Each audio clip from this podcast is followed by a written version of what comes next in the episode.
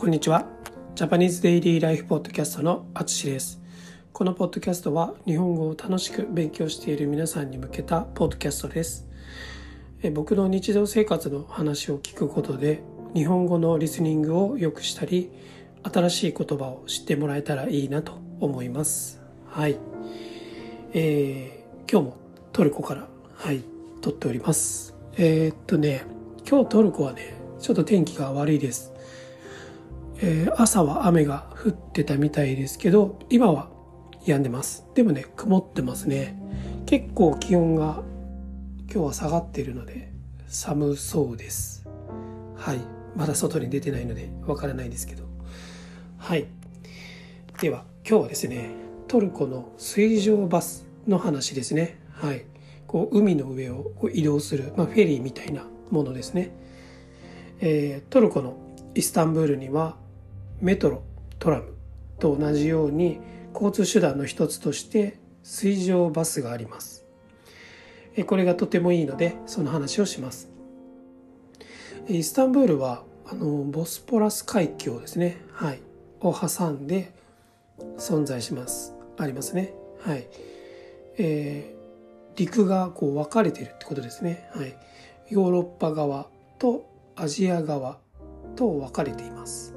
はい。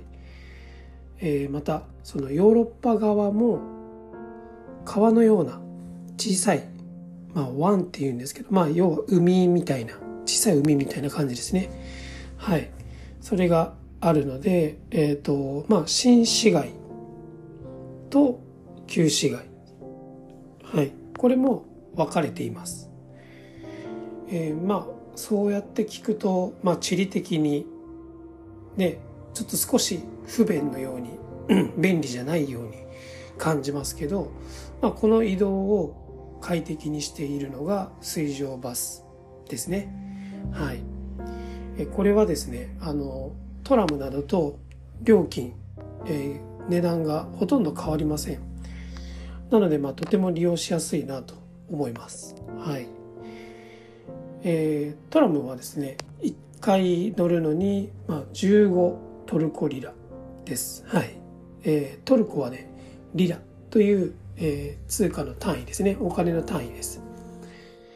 えー、これはね、日本円でいうとだいたいはちじゅうえんぐらいですね。はい。ちょっとドルはちょっと考えてないのでわからないですけど、まあ、ドルも全然いかないですね。多分 れいてんろく とかかな。はい。えー、ちなみにトラムはこのいっかいの料金で、まあ、そのトラムの終点まで乗れますね。はい。結構遠くまで行くことができます。はい。これはすごくいいなと思いますね。それで、この水上バスなんですけど、これはいっかいじゅうきゅうかにじゅうさんのトルコリラで乗ることができます。じゅうきゅうかにじゅうさん、まあどっちかですね。はい。行く場所によって変わるんですけど、はい。えー、これは日本円だときゅうじゅうごえんとかひゃくにじゅうえんぐらいですね。はい。えー、さんじゅっぷんぐらい乗って移動ができます。はい。まあこれはね、あの普段はまあ行かないこの海の上ですね。この海の上を移動して目的地に行くというのはとても、まあ、特別なというか、まあ、うん、面白い感じですね。はい。がありますね。うん。で、まあ、こういう安い金額で、え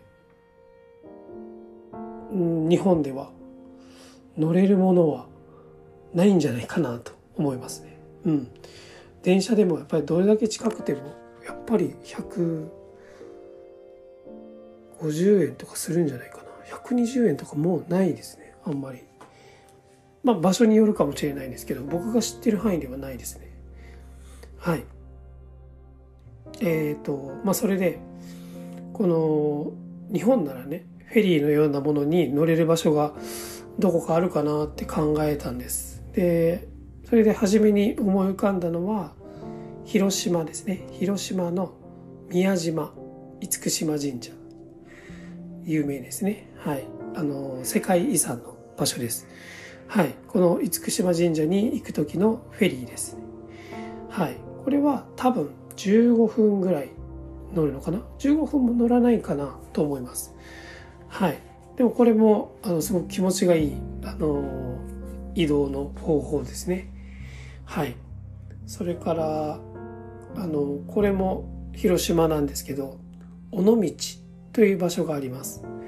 はい、この尾道からしまなみ海道っていう、まあ、いくつか何個かの島があるんですけど、まあ、そういう島に行く時もフェリーに乗ります。はい、本州本州と四国の間に、えー、島があるので、まあ、そういう島に行く時は、まあ、フェリーをよく使うような気がします。はい、うんうん、多分ね他にもあると思うんですけど、まあ、それでも、まあ、日常的には使わないですね、あの普通の人は。はいはい、まあ、でもこのトルコのイスタンブールで、えー、水上バスに乗りながらそんなことを考えていたので、えー、これをポッドキャストにしました。はい、皆さんの国では何か面白い乗り物はありますか？はい、そんな話をぜひオンラインレッスンでお話ししましょう。お待ちしています。えーまあ、皆さんと同じように僕も英語を勉強したり、まあ、今はトルコ語の勉強も頑張っています。はい、一緒に日本語の勉強も頑張りましょう。ということで今回は以上です。最後まで聞いていただきありがとうございます。ではまた。